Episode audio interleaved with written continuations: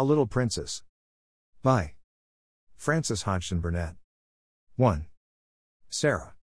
Once on a dark winter's day, when the yellow fog hung so thick and heavy in the streets of London that the lamps were lighted and the shop windows blazed with gas as they do at night, an odd looking little girl sat in a cab with her father and was driven rather slowly through the big thoroughfares. She sat with her feet tucked under her, and leaned against her father, who held her in his arm, as she stared out of the window at the passing people with a queer old fashioned thoughtfulness in her big eyes. She was such a little girl that one did not expect to see such a look on her small face. It would have been an old look for a child of 12, and Sarah Crewe was only 7. The fact was, however, that she was always dreaming and thinking odd things and could not herself remember any time when she had not been thinking things about grown up people and the world they belonged to. She felt as if she had lived a long, long time. At this moment, she was remembering the voyage she had just made from Bombay with her father, Captain Crewe. She was thinking of the big ship, of the Lascars passing silently to and fro on it, of the children playing about on the hot deck, and of some young officers' wives who used to try to make her talk to them and laugh at the things she said. Principally, she was thinking of what a queer thing it was that at one time one was in India in the blazing sun, and then in the middle of the ocean, and then driving in a strange vehicle through strange streets where the day was as dark as the night. She found this so puzzling that she moved closer to her father. Papa, she said in a low, mysterious little voice which was almost a whisper, Papa. What is it, darling? Captain Crewe answered, holding her closer and looking down into her face. What is Sarah thinking of? Is this the place? Sarah whispered, cuddling still closer to him. Is it, Papa? Yes, little Sarah, it is.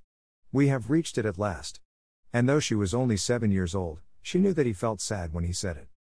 It seemed to her many years since he had begun to prepare her mind for the place, as she always called it. Her mother had died when she was born, so she had never known or missed her. Her young, handsome, rich, petting father seemed to be the only relation she had in the world. They had always played together and been fond of each other. She only knew he was rich because she had heard people say so when they thought she was not listening, and she had also heard them say that when she grew up she would be rich, too. She did not know all that being rich meant. She had always lived in a beautiful bungalow, and had been used to seeing many servants who made salams to her and called her Missy Sahib, and gave her her own way in everything. She had had toys and pets and an ayah who worshipped her, and she had gradually learned that people who were rich had these things. That, however, was all she knew about it. During her short life, only one thing had troubled her, and that thing was the place she was to be taken to some day. The climate of India was very bad for children, and as soon as possible they were sent away from it, generally to England and to school. She had seen other children go away, and had heard their fathers and mothers talk about the letters they received from them. She had known that she would be obliged to go also, and though sometimes her father's stories of the voyage and the new country had attracted her, she had been troubled by the thought that he could not stay with her. Couldn't you go to that place with me, Papa? She had asked when she was five years old. Couldn't you go to school, too? I would help you with your lessons. But you will not have to stay for a very long time, little Sarah, he had always said. You will go to a nice house where there will be a lot of little girls, and you will play together, and I will send you plenty of books, and you will grow so fast that it will seem scarcely a year before you are big enough and clever enough to come back and take care of Papa. She had liked to think of that. To keep the house for her father, to ride with him, and sit at the head of his table when he had dinner parties, to talk to him and read his books, that would be what she would like most in the world, and if one must go away to the place in England to attain it, she must make up her mind to go. She did not care very much for other little girls, but if she had plenty of books she could console herself. She liked books more than anything else, and was, in fact, always inventing stories of beautiful things and telling them to herself. Sometimes she had told them to her father, and he had liked them as much as she did. Well, Papa, she said softly, if we are here, I suppose we must be resigned. He laughed at her old fashioned speech and kissed her. He was really not at all resigned himself, though he knew he must keep that a secret. His quaint little Sarah had been a great companion to him, and he felt he should be a lonely fellow when, on his return to India, he went into his bungalow knowing he need not expect to see the small figure in its white frock come forward to meet him. So he held her very closely in his arms as the cab rolled into the big, dull square in which stood the house which was their destination. It was a big, dull, brick house, exactly like all the others in its row, but that on the front door there shone a brass plate on which was engraved in black letters Miss Minchin. Select Seminary for Young Ladies. Here we are, Sarah, said Captain Crewe, making his voice sound as cheerful as possible. Then he lifted her out of the cab and they mounted the steps and rang the bell. Sarah often thought afterward that the house was somehow exactly like Miss Minchin. It was respectable and well furnished, but everything in it was ugly, and the very armchairs seemed to have hard bones in them. In the hall, everything was hard and polished, even the red cheeks of the moon face on the tall clock in the corner had a severe varnished look. The drawing room into which they were ushered was covered by a carpet with a square pattern upon it, the chairs were square, and a heavy marble timepiece stood upon the heavy marble mantel. As she sat down in one of the stiff mahogany chairs, Sarah cast one of her quick looks about her. I don't like it, Papa, she said. But then I dare say soldiers, even brave ones, don't really like going into battle. Captain Crewe laughed outright at this. He was young and full of fun, and he never tired of hearing Sarah's queer speeches. Oh, little Sarah, he said. What shall I do when I have no one to say solemn things to me? No one else is as solemn as you are. But why do solemn things make you laugh so? inquired Sarah. Because you are such fun when you say them, he answered, laughing still more. And then suddenly he swept her into his arms and kissed her very hard, stopping laughing all at once and looking almost as if tears had come into his eyes. It was just then that Miss Minchin entered the room. She was very like her house, Sarah felt, tall and dull, and respectable and ugly. She had large, cold, fishy eyes, and a large, cold, fishy smile. It spread itself into a very large smile when she saw Sarah and Captain Crewe. She had heard a great many desirable things of the young soldier from the lady who had recommended her school to him. Among other things, she had heard that he was a rich father who was willing to spend a great deal of money on his little daughter. It will be a great privilege to have charge of such a beautiful and promising child, Captain Crewe, she said, taking Sarah's hand and stroking it. Lady Meredith has told me of her unusual cleverness. A clever child is a great treasure in an establishment like mine. Sarah stood quietly, with her eyes fixed upon Miss Minchin's face.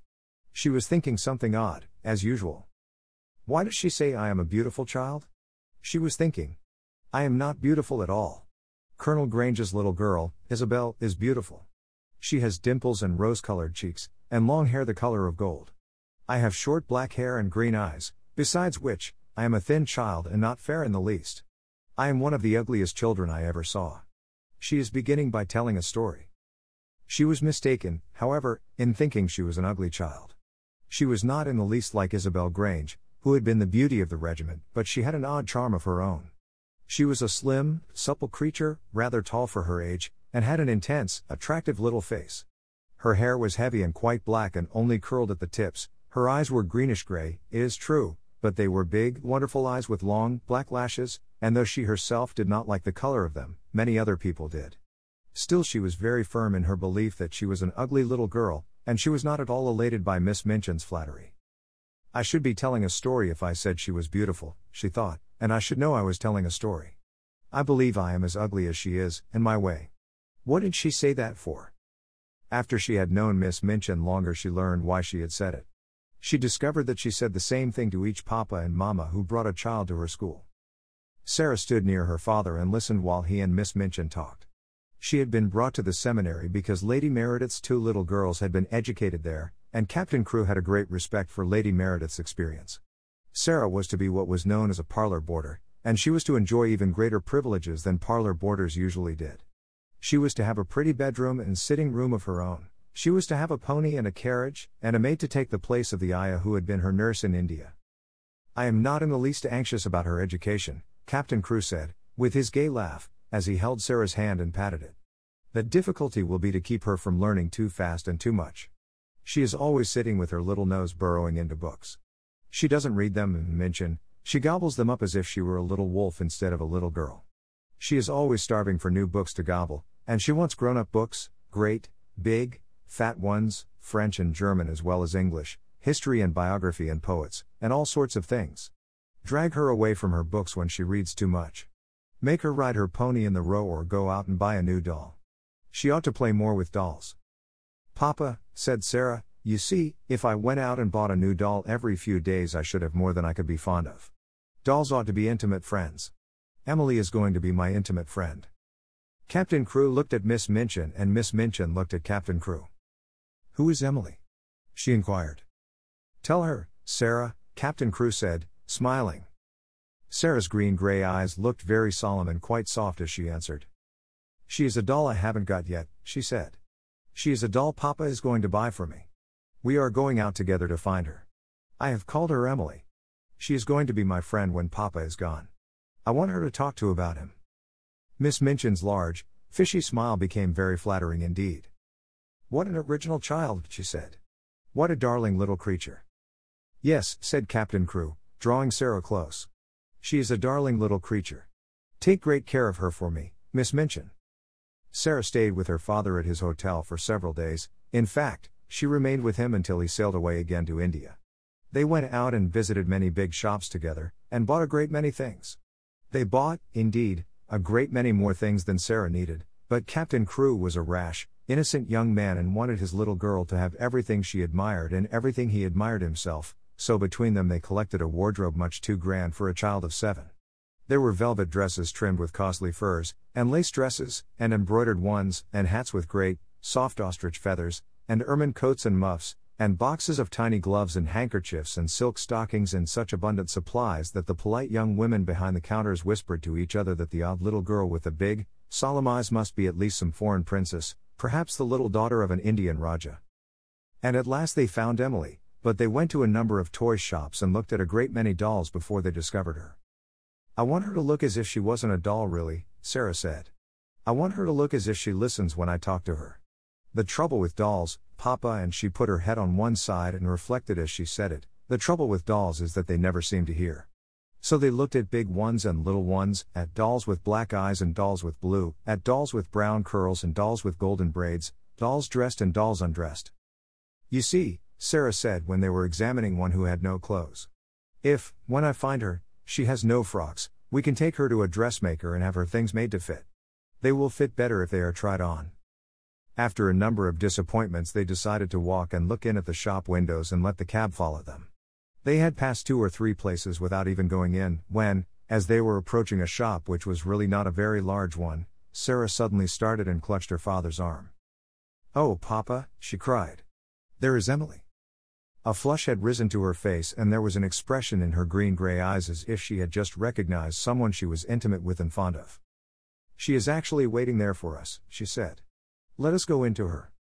Dear me, said Captain Crewe, I feel as if we ought to have someone to introduce us.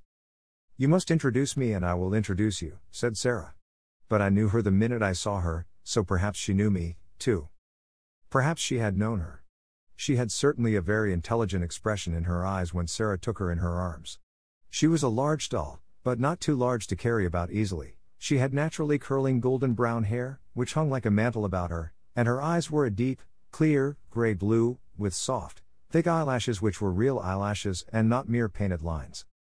Of course, said Sarah, looking into her face as she held her on her knee, of course, Papa, this is Emily. So Emily was bought and actually taken to a children's outfitter's shop and measured for a wardrobe as grand as Sarah's own. She had lace frocks, too, and velvet and muslin ones, and hats and coats and beautiful lace trimmed underclothes, and gloves and handkerchiefs and furs. I should like her always to look as if she was a child with a good mother, said Sarah. I'm her mother, though I am going to make a companion of her. Captain Crewe would really have enjoyed the shopping tremendously, but that a sad thought kept tugging at his heart. This all meant that he was going to be separated from his beloved, quaint little comrade. He got out of his bed in the middle of that night and went and stood looking down at Sarah, who lay asleep with Emily in her arms. Her black hair was spread out on the pillow and Emily's golden brown hair mingled with it, both of them had lace ruffled nightgowns, and both had long eyelashes which lay and curled up on their cheeks. Emily looked so like a real child that Captain Crewe felt glad she was there. He drew a big sigh and pulled his mustache with a boyish expression. Hey ho, little Sarah, he said to himself, I don't believe you know how much your daddy will miss you. The next day he took her to Miss Minchin's and left her there. He was to sail away the next morning. He explained to Miss Minchin that his solicitors, Messrs. Barrow and Skipworth, had charge of his affairs in England and would give her any advice she wanted, and that they would pay the bills she sent in for Sarah's expenses. He would write to Sarah twice a week, and she was to be given every pleasure she asked for. She is a sensible little thing, and she never wants anything it isn't safe to give her, he said. Then he went with Sarah into her little sitting room and they bade each other goodbye. Sarah sat on his knee and held the lapels of his coat in her small hands, and looked long and hard at his face. Are you learning me by heart? Little Sarah? He said, stroking her hair. No, she answered. I know you by heart. You are inside my heart. And they put their arms round each other and kissed as if they would never let each other go. When the cab drove away from the door, Sarah was sitting on the floor of her sitting room, with her hands under her chin and her eyes following it until it had turned the corner of the square. Emily was sitting by her, and she looked after it, too. When Miss Minchin sent her sister, Miss Amelia, to see what the child was doing, she found she could not open the door. I have locked it, said a queer, polite little voice from inside. I want to be quite by myself, if you please. Miss Amelia was fat and dumpy, and stood very much in awe of her sister. She was really the better natured person of the two, but she never disobeyed Miss Minchin. She went downstairs again, looking almost alarmed. I never saw such a funny, old fashioned child, sister, she said. She has locked herself in, and she is not making the least particle of noise. It is much better than if she kicked and screamed, as some of them do, Miss Minchin answered. I expected that a child as much spoiled as she is would set the whole house in an uproar. If ever a child was given her own way in everything, she is. I've been opening her trunks and putting her things away, said Miss Amelia. I never saw anything like them sable and ermine on her coats, and real Valenciennes lace on her underclothing. You have seen some of her clothes. What do you think of them? I think they are perfectly ridiculous, replied Miss Minchin, sharply, but they will look very well at the head of the line when we take the school children to church on Sunday. She has been provided for as if she were a little princess. And upstairs in the locked room, Sarah and Emily sat on the floor and stared at the corner round which the cab had disappeared, while Captain Crewe looked backward, waving and kissing his hand as if he could not bear to stop. 2. A French lesson. When Sarah entered the schoolroom the next morning, everybody looked at her with wide, interested eyes. By that time, every pupil, from Lavinia Herbert, who was nearly 13 and felt quite grown up, to Lottie Lee, who was only just four and the baby of the school, had heard a great deal about her. They knew very certainly that she was Miss Minchin's show pupil and was considered a credit to the establishment. One or two of them had even caught a glimpse of her French maid, Mariette, who had arrived the evening before. Lavinia had managed to pass Sarah's room when the door was open, and had seen Mariette opening a box which had arrived late from some shop. It was full of petticoats with lace frills on them, frills and frills, she whispered to her friend Jessie as she bent over her geography. I saw her shaking them out. I heard Miss Minchin say to Miss Amelia that her clothes were so grand that they were ridiculous for a child. My mamma says that children should be dressed simply. She has got one of those petticoats on now. I saw it when she sat down. She has silk stockings on, whispered Jessie, bending over her geography also. And what little feet! I never saw such little feet. Oh, sniffed Lavinia, spitefully, that is the way her slippers are made. My mamma says that even big feet can be made to look small if you have a clever shoemaker. I don't think she is pretty at all. Her eyes are such a queer color. She isn't pretty as other pretty people are, said Jessie, stealing a glance across the room, but she makes you want to look at her again. She has tremendously long eyelashes, but her eyes are almost green. Sarah was sitting quietly in her seat, waiting to be told what to do. She had been placed near Miss Minchin's desk. She was not abashed at all by the many pairs of eyes watching her. She was interested and looked back quietly at the children who looked at her. She wondered what they were thinking of, and if they liked Miss Minchin, and if they cared for their lessons, and if any of them had a papa at all like her own. She had had a long talk with Emily about her papa that morning. He is on the sea now, Emily, she had said. We must be very great friends to each other and tell each other things. Emily, look at me. You have the nicest eyes I ever saw, but I wish you could speak. She was a child full of imaginings and whimsical thoughts, and one of her fancies was that there would be a great deal of comfort in even pretending that Emily was alive and really heard and understood. After Mariette had dressed her in her dark blue schoolroom frock and tied her hair with a dark blue ribbon, she went to Emily, who sat in a chair of her own, and gave her a book. You can read that while I am downstairs, she said, and, seeing Mariette looking at her curiously, she spoke to her with a serious little face. What I believe about dolls, she said, is that they can do things they will not let us know about. Perhaps, really, Emily can read and talk and walk, but she will only do it when people are out of the room. That is her secret. You see, if people knew that dolls could do things, they would make them work. So, perhaps, they have promised each other to keep it a secret. If you stay in the room, Emily will just sit there and stare, but if you go out, she will begin to read, perhaps, or go and look out of the window. Then, as she heard either of us coming, she would just run back and jump into her chair and pretend she had been there all the time. Comme elle est Mariette said to herself, and when she went downstairs, she told the head housemaid about it. But she had already begun to like this odd little girl who had such an intelligent small face and such perfect manners. She had taken care of children before who were not so polite. Sarah was a very fine little person, and had a gentle, appreciative way of saying, If you please, Mariette. Thank you, Mariette, which was very charming. Mariette told the head housemaid that she thanked her as if she was thanking a lady. Ella l'air d'une princesse, cette petite, she said. Indeed, she was very much pleased with her new little mistress and liked her place greatly. After Sarah had sat in her seat in the schoolroom for a few minutes, being looked at by the pupils, Miss Minchin rapped in a dignified manner upon her desk. Young ladies, she said, I wish to introduce you to your new companion. All the little girls rose in their places, and Sarah rose also. I shall expect you all to be very agreeable to Miss Crewe. She has just come to us from a great distance, in fact, from India. As soon as lessons are over, you must make each other's acquaintance. The pupils bowed ceremoniously, and Sarah made a little curtsy, and then they sat down and looked at each other again. Sarah, said Miss Minchin in her schoolroom manner, come here to me. She had taken a book from the desk and was turning over its leaves. Sarah went to her politely. As your papa has engaged a French maid for you, she began, I conclude that he wishes you to make a special study of the French language. Sarah felt a little awkward. I think he engaged her, she said, because he, he thought I would like her, Miss Minchin. I am afraid, said Miss Minchin, with a slightly sour smile, that you have been a very spoiled little girl and always imagine that things are done because you like them. My impression is that your papa wished you to learn French.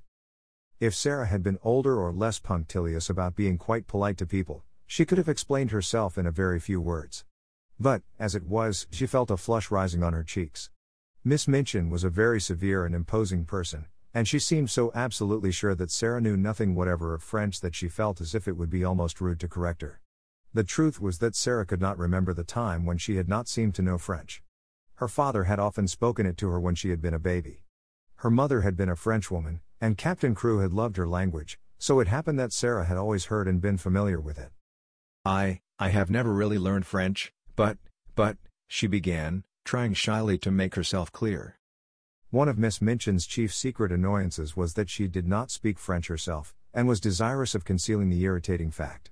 She, therefore, had no intention of discussing the matter and laying herself open to innocent questioning by a new little pupil. That is enough, she said with polite tartness. If you have not learned, you must begin at once. The French master, Monsieur Defarge, will be here in a few minutes. Take this book and look at it until he arrives. Sarah's cheeks felt warm. She went back to her seat and opened the book. She looked at the first page with a grave face. She knew it would be rude to smile, and she was very determined not to be rude. But it was very odd to find herself expected to study a page which told her that Le Père meant the father, and La Mère meant the mother. Miss Minchin glanced toward her scrutinizingly. You look rather cross, Sarah, she said. I am sorry you do not like the idea of learning French. I am very fond of it, answered Sarah, thinking she would try again, but. You must not say but when you are told to do things, said Miss Minchin. Look at your book again. And Sarah did so, and did not smile, even when she found that Le Fils meant the son, and Le Frere meant the brother. When Monsieur Defarge comes, she thought, I can make him understand. Monsieur Defarge arrived very shortly afterward. He was a very nice, intelligent, middle aged Frenchman, and he looked interested when his eyes fell upon Sarah trying politely to seem absorbed in her little book of phrases. Is this a new pupil for me, madam? He said to Miss Minchin. I hope that is my good fortune.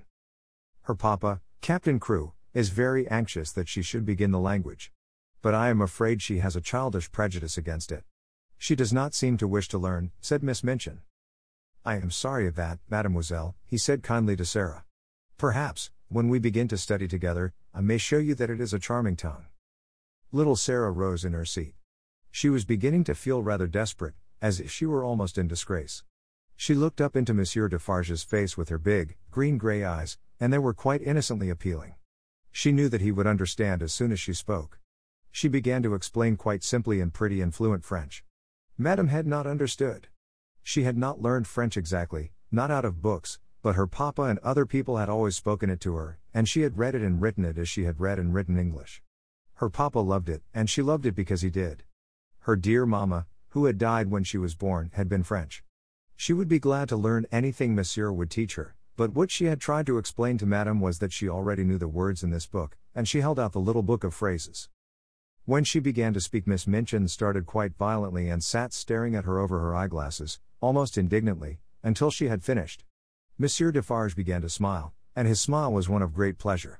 To hear this pretty childish voice speaking his own language so simply and charmingly made him feel almost as if he were in his native land, which in dark, foggy days in London sometimes seemed worlds away. When she had finished, he took the phrase book from her, with a look almost affectionate. But he spoke to Miss Minchin. Ah, madam, he said, there is not much I can teach her. She has not learned French, she is French. Her accent is exquisite. You ought to have told me, exclaimed Miss Minchin, much mortified, turning to Sarah. I, I tried, said Sarah. I, I suppose I did not begin right. Miss Minchin knew she had tried, and that it had not been her fault that she was not allowed to explain.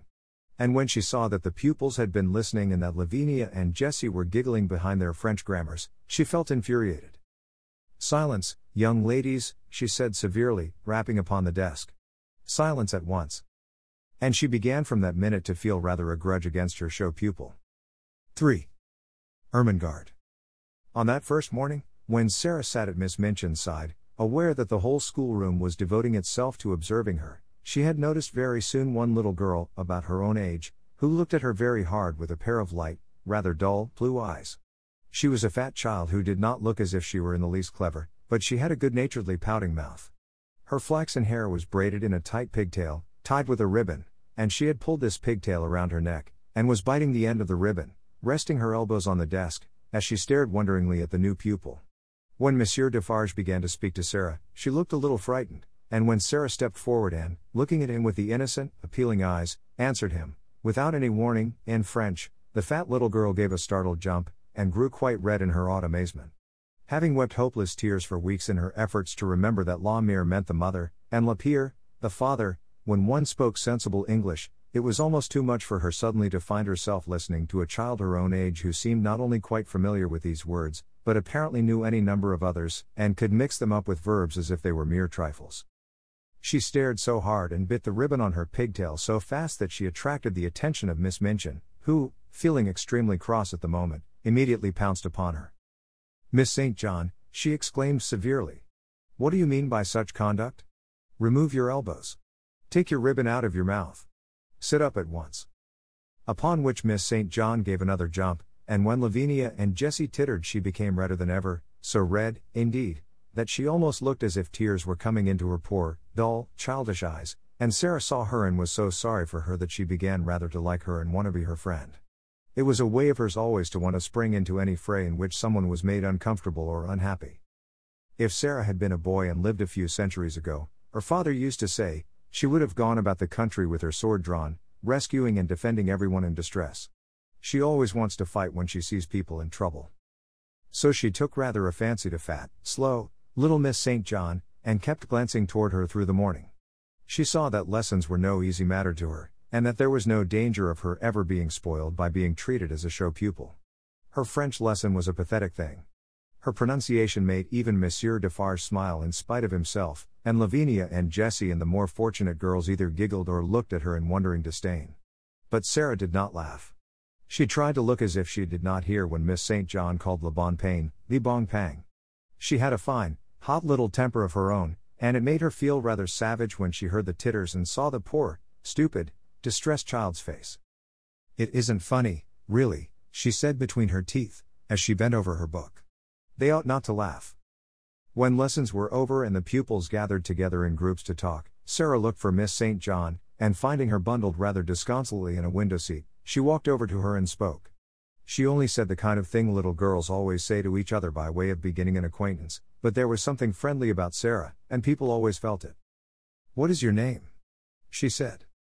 To explain Miss St. John's amazement, one must recall that a new pupil is, for a short time, a somewhat uncertain thing, and of this new pupil the entire school had talked the night before until it fell asleep quite exhausted by excitement and contradictory stories.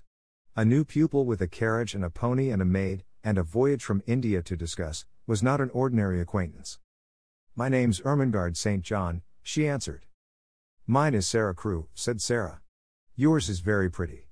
It sounds like a storybook. Do you like it? fluttered Ermengarde. I, I like yours. Miss St. John's chief trouble in life was that she had a clever father. Sometimes this seemed to her a dreadful calamity.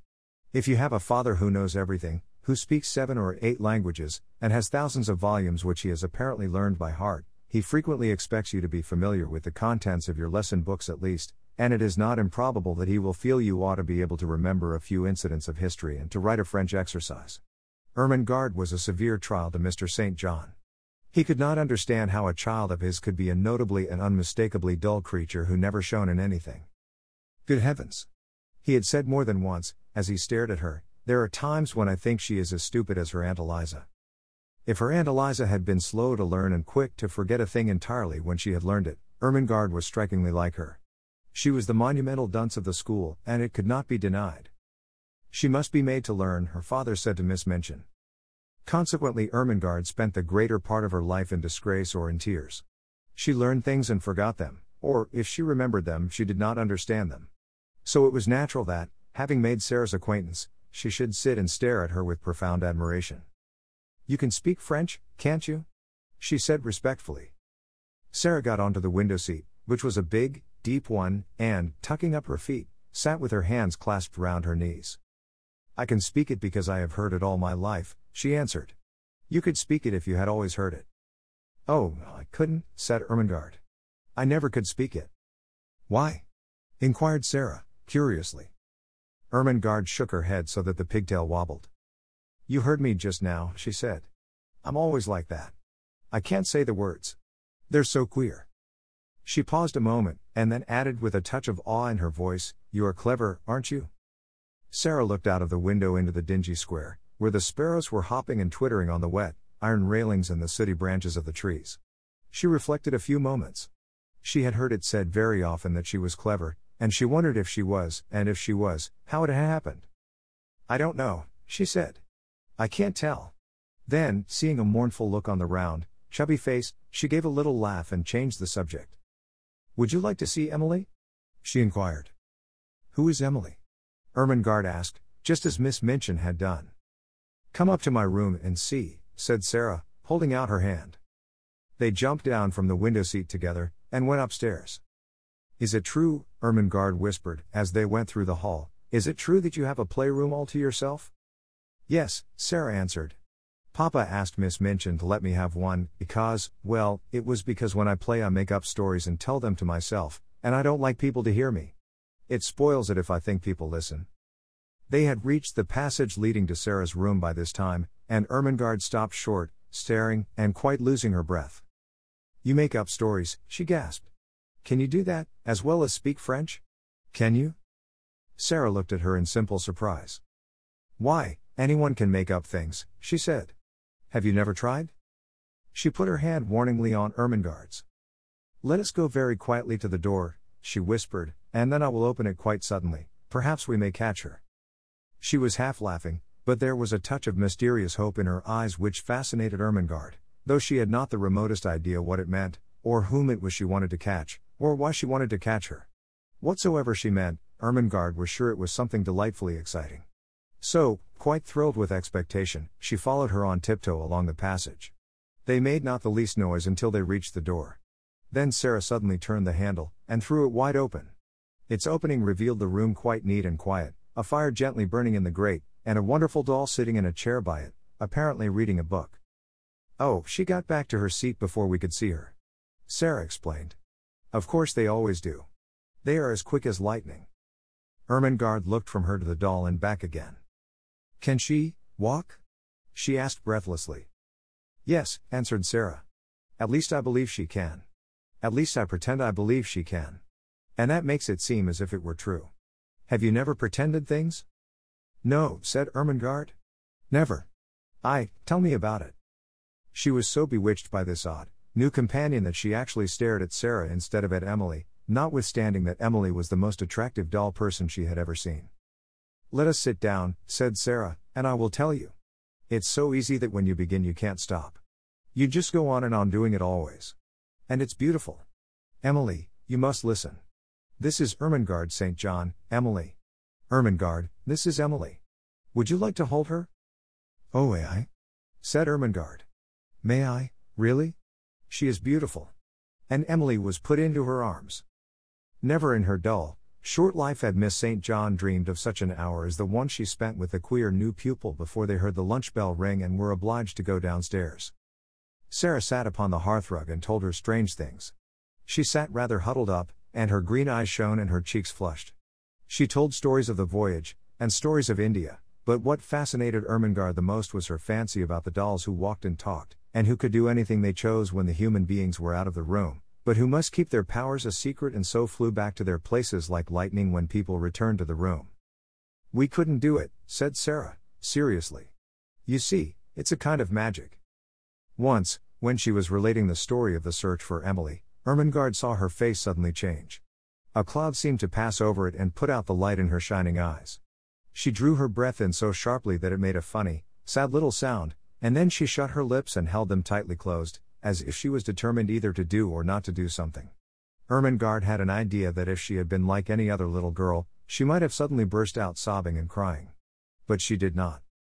Have you a, a pain? Ermengarde ventured. Yes, Sarah answered, after a moment's silence. But it is not in my body. Then she added something in a low voice which she tried to keep quite steady, and it was this Do you love your father more than anything else in all the whole world? Ermengarde's mouth fell open a little. She knew that it would be far from behaving like a respectable child at a select seminary to say that it had never occurred to you that you could love your father, that you would do anything desperate to avoid being left alone in his society for ten minutes. She was, indeed, greatly embarrassed. I, I scarcely ever see him, she stammered. He is always in the library, reading things. I love mine more than all the world ten times over, Sarah said. That is what my pain is. He has gone away. She put her head quietly down on her little, huddled up knees, and sat very still for a few minutes. She's going to cry out loud, thought Ermengarde, fearfully. But she did not. Her short, black locks tumbled about her ears, and she sat still. Then she spoke without lifting her head. I promised him I would bear it, she said. And I will. You have to bear things. Think what soldiers bear. Papa is a soldier. If there was a war, he would have to bear marching and thirstiness and, perhaps, deep wounds. And he would never say a word, not one word. Ermengarde could only gaze at her, but she felt that she was beginning to adore her. She was so wonderful and different from anyone else. Presently, she lifted her face and shook back her black locks, with a queer little smile. If I go on talking and talking, she said, and telling you things about pretending, I shall bear it better. You don't forget, but you bear it better. Ermengarde did not know why a lump came into her throat and her eyes felt as if tears were in them. Lavinia and Jessie are best friends, she said rather huskily. I wish we could be best friends. Would you have me for yours? You're clever, and I'm the stupidest child in the school, but I, oh, I do so like you. I'm glad of that, said Sarah. It makes you thankful when you are liked. Yes. We will be friends.